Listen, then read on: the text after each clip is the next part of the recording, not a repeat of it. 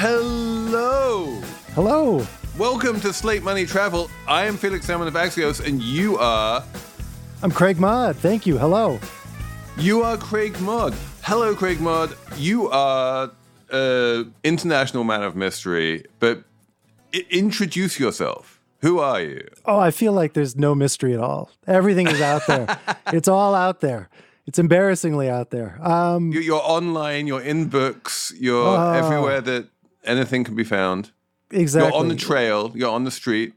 Exactly. Well, you know, I, I try. I always try to explain myself to people I meet and not have it be complicated. And it's impossible not to have it be complicated. So it all depends on who I'm talking to.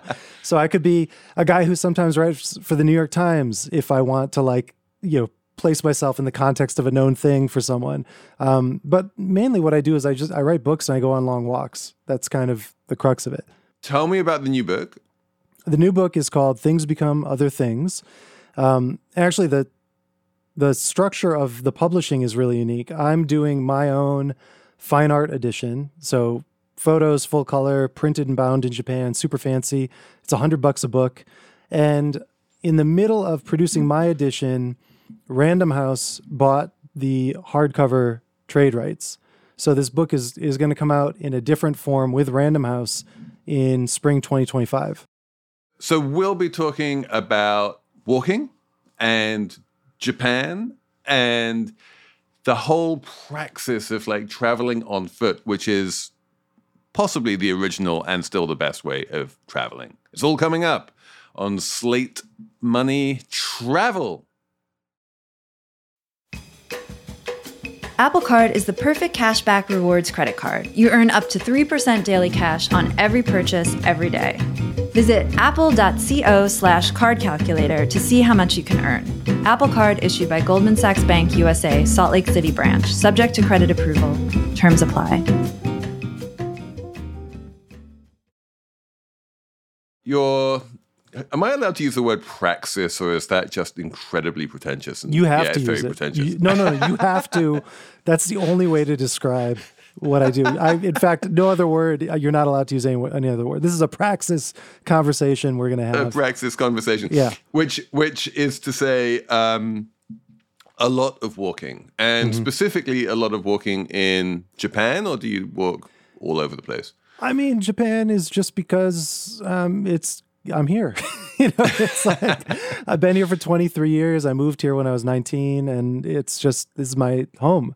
You know, um, and so that allows me to engage with it pretty easily to go on these. And Japan has this rich historical history of walking.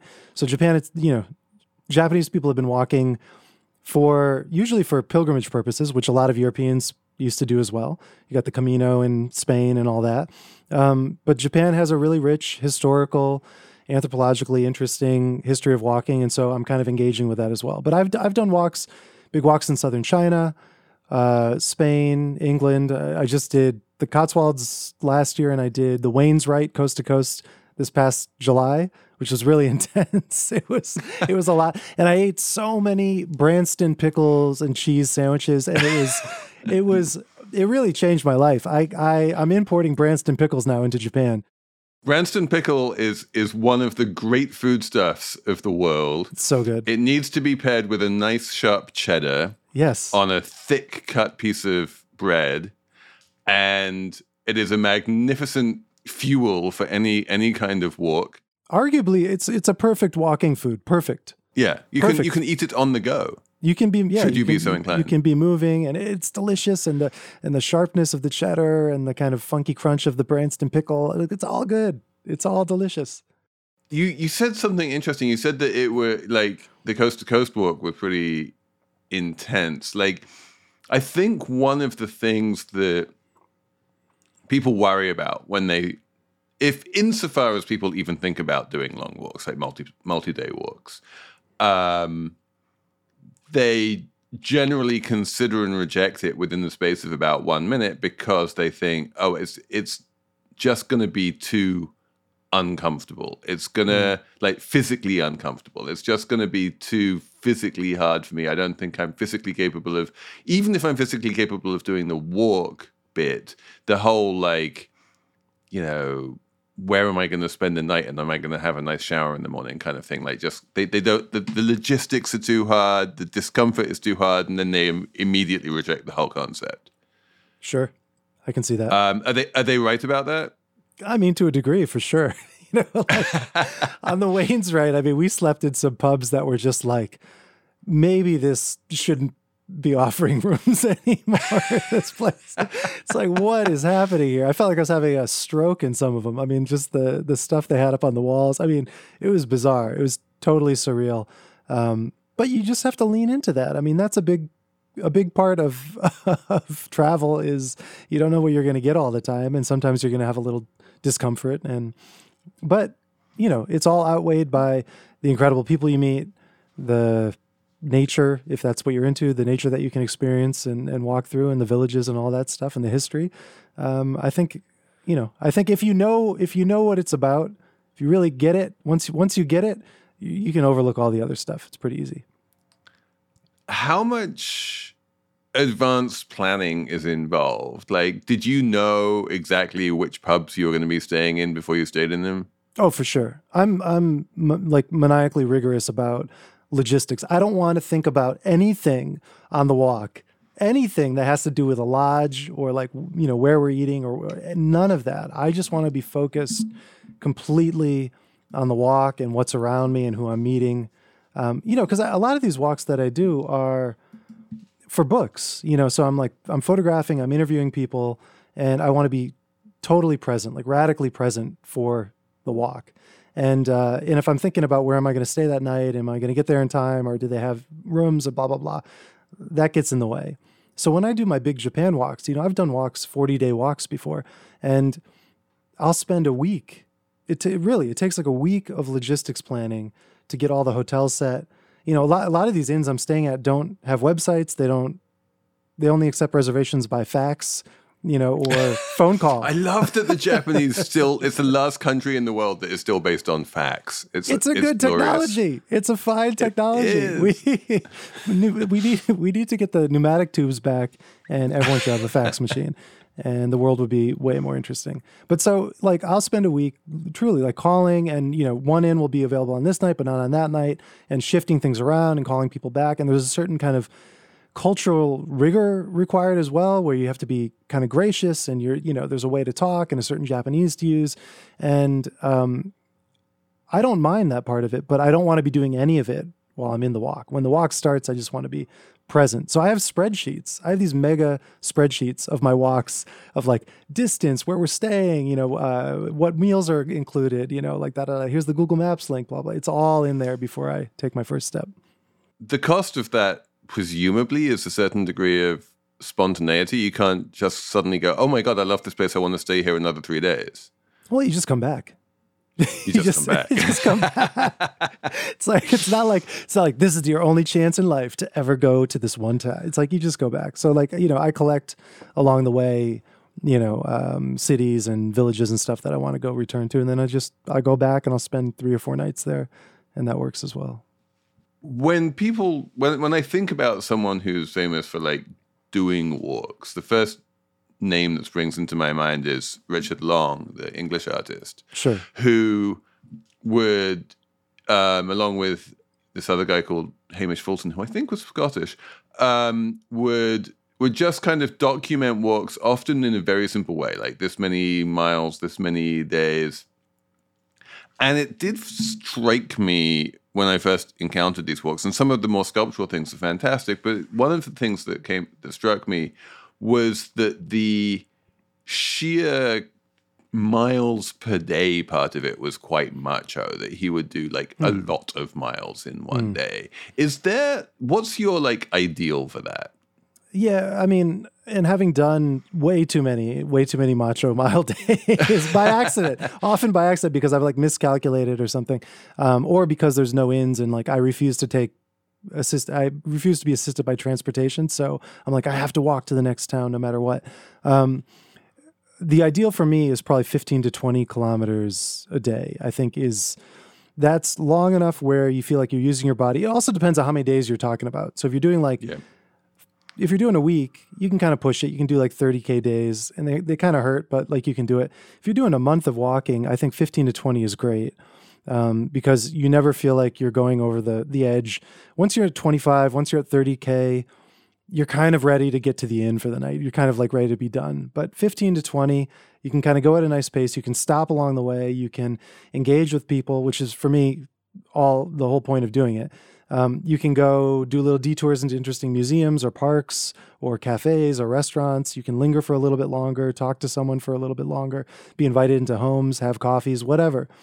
Anything can kind of happen. So that spontaneity uh, is enabled by the slightly shorter day. Um, and so for me, 20K is, is usually what I aim for on my walks now. Um, and sometimes you hit it and sometimes you don't. Yeah. How heavy is this pack that you're carrying? Uh, I mean, a lot of a lot of the walking I do is hotel to ho- inn to inn, hotel to hotel. You know, it can be or sometimes like you know local bed and breakfast to local bed and breakfast or whatever. Um, and so when you're doing that, you don't have to carry a tent, you don't have to carry food. Um, maybe you just carry lunch for the next day, something like that. Um, so it can be really light. You know, that your your pack can be. I only know kilograms. Say kilograms. That's fine. basically like you know 10 kilograms and i'm carrying a, a laptop a camera at least one camera often two cameras uh, i just did a, a six day walk through tokyo i walked from disneyland which is right out over the edge of tokyo city so t- of all the prefectures in japan tokyo is the only one that's a to. it's not a prefecture. And so it's the city unit. And chiba prefecture is right next to it and disneyland is right there. And it's the most man-made thing I could find that was just over the edge of the of the the Tokyo city limit.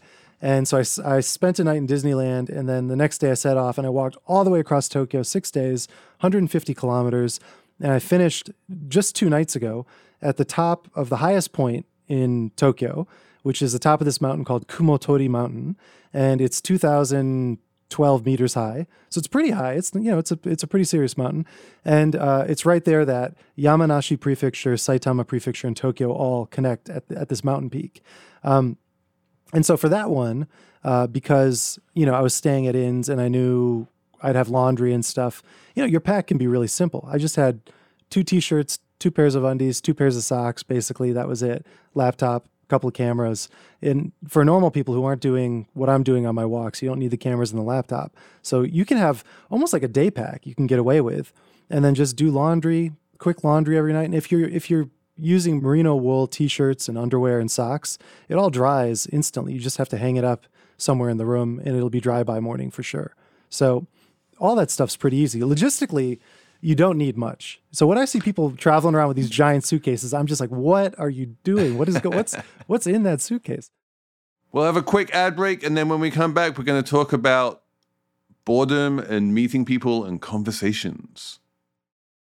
Apple Card is the perfect cashback rewards credit card. You earn up to 3% daily cash on every purchase every day. That's 3% on your favorite products at Apple, 2% on all other Apple Card with Apple Pay purchases, and 1% on anything you buy with your titanium Apple Card or virtual card number. Visit apple.co slash card calculator to see how much you can earn. Apple Card issued by Goldman Sachs Bank USA, Salt Lake City branch. Subject to credit approval. Terms apply. Shipping can make or break a sale, so optimize how you ship your orders with ShipStation. They make it easy to automate and manage orders no matter how big your business grows. And they might even be able to help reduce shipping and warehouse costs. So optimize and keep up your momentum for growth with ShipStation. Sign up for your free 60-day trial now at shipstation.com and use the code POD. That's shipstation.com with the code POD. That fascinates me because I think again most of the like the popular conception of long multi-day walks is out in natural scenery. What like walking through a city seems weirdly unnatural. Like why would you need to walk from place to place? Like if you want to do, go on a long walk in the city, you can do it and then you can just hop in an Uber and go back to where you started. So what? Yeah. Tell me about this this idea of walking through a city and what and what makes that interesting. Well, this is this is the third formal big Tokyo walk I've done. In the first two, I stayed at one hotel and just kind of like spokes on a wheel. I kind of like went out every day in a different direction and and sort of had different themes to the walks and always came back to the hotel at night. Um, but this one, I wanted to feel the gradients of the city because Tokyo is Tokyo To, which is the the city unit, the prefectural unit, is really elongated east to west. If you look at it, it's super long. So it's 150k if you kind of walk from the from the furthest east point to the furthest furthest west point. And I just wanted to feel the gradients of the city shifting from the eastern kind of eh, you know blue collar sort of industrial piece parts of it into the center of the city walking around the imperial palace staying at you know kind of a central hotel near in the university district going further west out into the suburbs seeing how the suburbs shifted into farmland. And then finally you end up in this incredibly rich forest mountain area right at the, the western sort of edge of the city. And to kind of experience that I think the linearity of it is really critical. Um, whereas if I was kept taking trains back to the center of the city every night, it probably wouldn't have been um, as interesting experience. And logistically, when you get that far west, it takes two hours to get back to the center of Tokyo. So it wasn't really a, a, a sort of logistically possible thing either. That would have been pretty painful. Which does open up the opportunity for American walks, which are, you know, for reasons of suburbia just just like much less it's much harder to do the kind of walk that you're talking about in the us i think. I mean there are bits of new england where it can be done. Um, but like yeah in principle there's no reason why someone can walk across los angeles. True. Yeah yeah yeah. But uh, but america like the walk I just did in Tokyo, I kind of cobbled together, but a lot of the ones I do are are on historical routes. So they are they're they're walks that were done historically between Kyoto and Tokyo, or around the Kii Peninsula, um, or in other parts of Japan. And so there there's kind of a historical infrastructure of supporting walking that you can lean on. And I lead walks with uh, Kevin Kelly. Kevin Kelly, the one of the co-founders of Wired, really interesting guy. He just turned 73, I think, this year. Um, he uh, he and I lead these walks in different places around the world, and we invite ten people, artists and scholars and academics and and musicians and stuff like that, and we do uh, Jeffersonian walks for a week. So we come up with a theme every day. There's a theme. Someone proposes a new theme every day. We do the walk usually again 15 to 20 kilometers a day, uh, and then at night we have a Jeffersonian dinner where it's that topic single topic for the dinner. Only one person's allowed to speak at at once. We all have to be present, one single conversation. And those are truly incredible. I mean, really wonderful, wonderful uh, experiences that are built on basically using the walk as a platform. And we've tried to to do them in America, and there just isn't the historical walking infrastructure available to do it. Like we've really we've looked and we're like, oh, it'd be great to do one of these in America. America, the the walks in America that are famous long walks are obviously uh, Appalachian Trail, Pacific Coast Trail, things like that. Like huge nature walks where you're kind of unsupported, you're carrying all your food, you've got tents, maybe you break off every now and then to go into a town to like re- restock and then you go back into the woods. Um, those kinds of walks actually aren't that compelling to me. For me, it's the anthropology of the cities, of the villages. Um, you know, the Tokyo one was a little funky, but normally I'm going from tiny village to tiny village out in the middle of nowhere in the countryside and engaging with whatever industry might be there. So it could be lumber related stuff. I'm talking to lumberjacks, talking to fishermen, uh, talking to old textile workers. Um, stuff like that to me is what really feels like the richness, where the richness of the walks come through for me. And then the physicality of it adds another layer of there's just there's just an incredible amount of satisfaction of having walked 20 kilometers in a day and having gone from A to B. It just feels good. I think we're programmed to feel good when we do that. And so it's kind of a high you get from the physical and then the anthropological and the conversations are like an added layer of richness. So I love that. Walking does lend itself to conversations. It's one of the ways you can have the the most interesting conversations, and especially if it's a long walk, they can be very long, they can be deep, they can. Yeah. Um, that presumably is a central part of, of how these things work. Do you normally have an interlocutor on your walks, or are they mostly solo? I try to do most of my walks solo simply to have the conversation with myself. It's like I'm just so I have I have these rules with my walks where I'm not allowed to listen to podcasts, not allowed to listen to music. I actually block all social media and all news on my phones and devices when I'm doing these walks because the point is to be so present that you're so bored and you're kind of getting to these breaking points of boredom um, where you find yourself click into another level of attentiveness. And that to me is what's really kind of fun. There's this there's almost like an ascetic component to it um, where you're so bored that you're desperate for stimulation so you're more willing to reach out and talk to people and just give me like give me a story give me anything i'm like i you know normally I'd be scrolling through New York Times or looking at Washington Post or whatever. Um, like, give me something. And so there's something exciting about that, about be, forcing yourself to be present. And so I do most of my walks like that. And it's from those walks that my books come and a lot of the other writing and, and photography I do comes.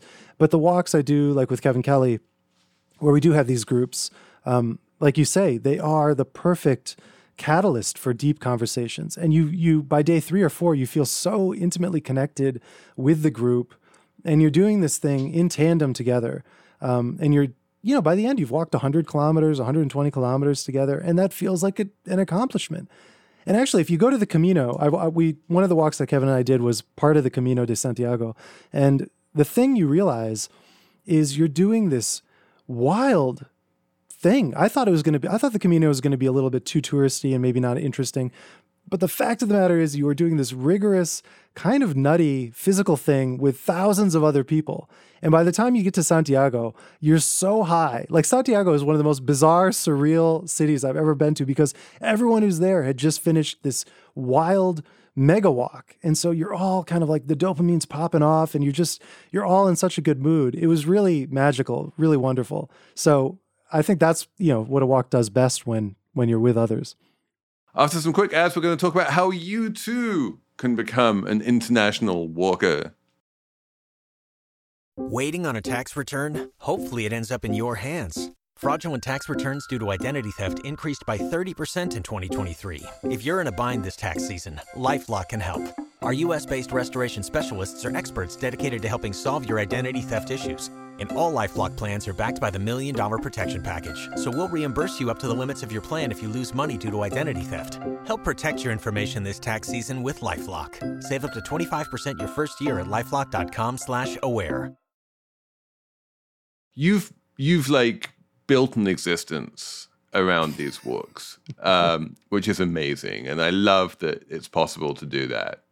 For those of us who haven't or you know, for whatever reasons, couldn't, what would you recommend for someone who's like, you know what, I can take a week or two off and I want to do a walk somewhere? Like, where would you start? And like, obviously, with all travel, the anticipation is part of it. So that whole you know logistics thing that you were talking about earlier about like spending a lot of time really working out where you're going to sleep where you're going to eat um do you have any top tips for like where people should go? Presumably, you're just going to say Japan, right?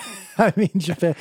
England is great. I mean, England, England, England is great. England rocking culture is incredible. I mean, what what I would say is like, look, the walks I'm doing are my own weird walks that no one else does, and so I have to do all the logistics myself. But for most normal well established walks in the world, there are many, many companies that will book all the hotels that will will forward your luggage for you so you don't have to carry anything but a day pack and you don't have to worry about like being minimalist or whatever. And so England, all over England, there are walks that, you know, there are companies that will handle that for you and set it up. If you say you've got 10 days, they'll give you a 10 day walk. If you've got two weeks, you'll get a two week walk. Ireland, Scotland, uh, Japan, there's a company called Walk Japan that specializes, this is all they do. And they have incredible numbers of people every year coming through. I mean, just bonkers. Like the the in fact, the infrastructure doesn't can't it doesn't exist to support the number of people that want to do these walks. There's just like physically not enough hotel rooms compared to the number of people who want to come and do these walks. So a lot of these routes are booked out years in advance. If you try to walk the Kumano Kodo now during the peak season, which is like spring and fall, um, it can be really difficult to get a room, you know, a year out. It's it's kind of shocking. So I would oh, say you say now. I mean, uh, that that now is really. Is this because it has become more popular in recent years? I think. Well, in Japan, Japan in general has just gotten more popular. Like ten years ago, something happened. I moved to Japan in 2000, And I didn't realize it at that time, but I moved to Japan during like the dark ages of tourism. Like Japan had fallen off the map. The economic bubble had, had burst in the early 90s, and like Japan just disappeared. It wasn't on the radar. And when I think back to how few tourists there were, and how how easy it was to go and see anything or to go into anywhere. Um, the access was incredible. Compared to now, it's shocking. But if you look at the tourism graphs, they're pretty flat until about 2010, 2011. And then there was this thing that started to happen kind of a big part of it is the economic redistribution so like china coming online economically uh, as a nation and being able to travel, being able to do leisure travel, and being so close to Japan. Korea becoming more economically strong. Thailand, Vietnam, all these, Southeast Asian countries basically just doing better, having a, having more of a middle class, and Japan being this kind of interesting destination that's on their doorstep. Um, you just saw this massive influx begin in the early 2010s, and um, in 2019 it was sort of hitting this fever pitch, and then COVID came, and then Japan went into total lockdown mode, and we were suddenly back to 2000 and it was kind of shocking. And this is what really made you realize how special um, it, it, japan had been back then because it just simplified everything. And so i did a bunch of mega walks huge walks during covid. Where i just i put a mask on and just went out and i'd leave for you know two months or whatever. Um, and it was i'd be the only person in an entire hotel you know and it was it was very surreal. But since last year when they reopened borders um, this year has been one of the biggest tourism years in Japan's history, it, and it's only getting it's only growing. So the interest is just through the roof, and the weak yen now makes it extremely affordable to come here. Um, if you can come in the next next couple of months, you should.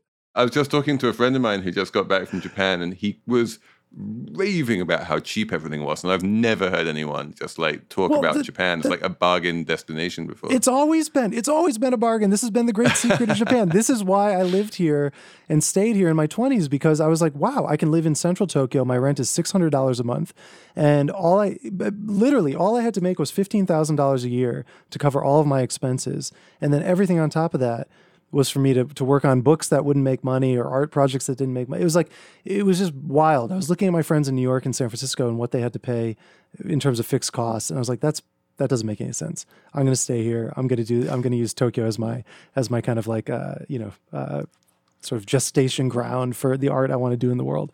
But it's always been cheap and it's still pretty cheap. But now with 150 yen to the dollar, it is bizarre. I mean, it's just weird. it's like it's like I you know I check out and I I have American credit cards still you know because they have better point systems than the Japanese credit cards.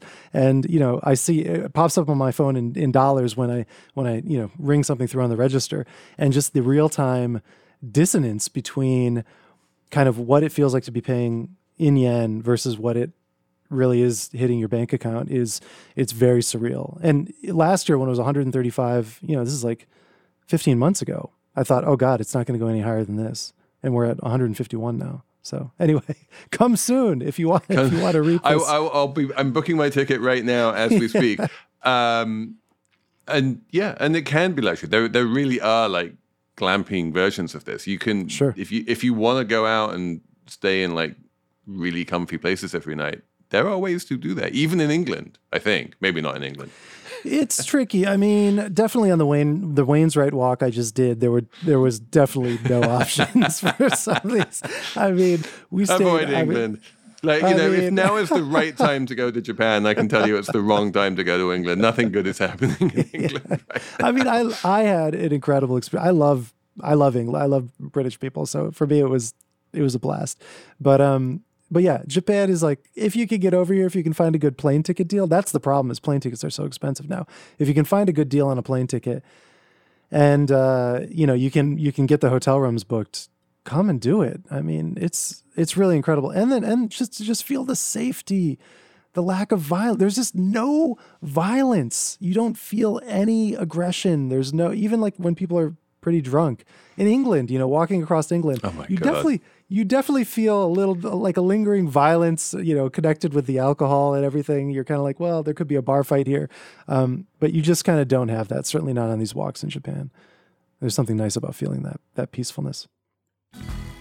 Craig Mod, thank you so much for coming on Slate Money. This has been absolutely fantastic, and I am literally booking my ticket to Japan as we speak. I'm so coming. It's so happening. Well, let's do a walk. Come on out.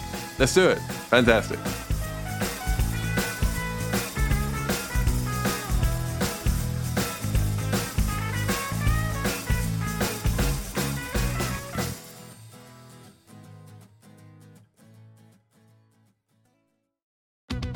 Today during the Jeep Celebration event. Right now, get 20% below MSRP for an average of 15178 under MSRP on the purchase of a 2023 Jeep Grand Cherokee Overland 4xE or Summit 4xE.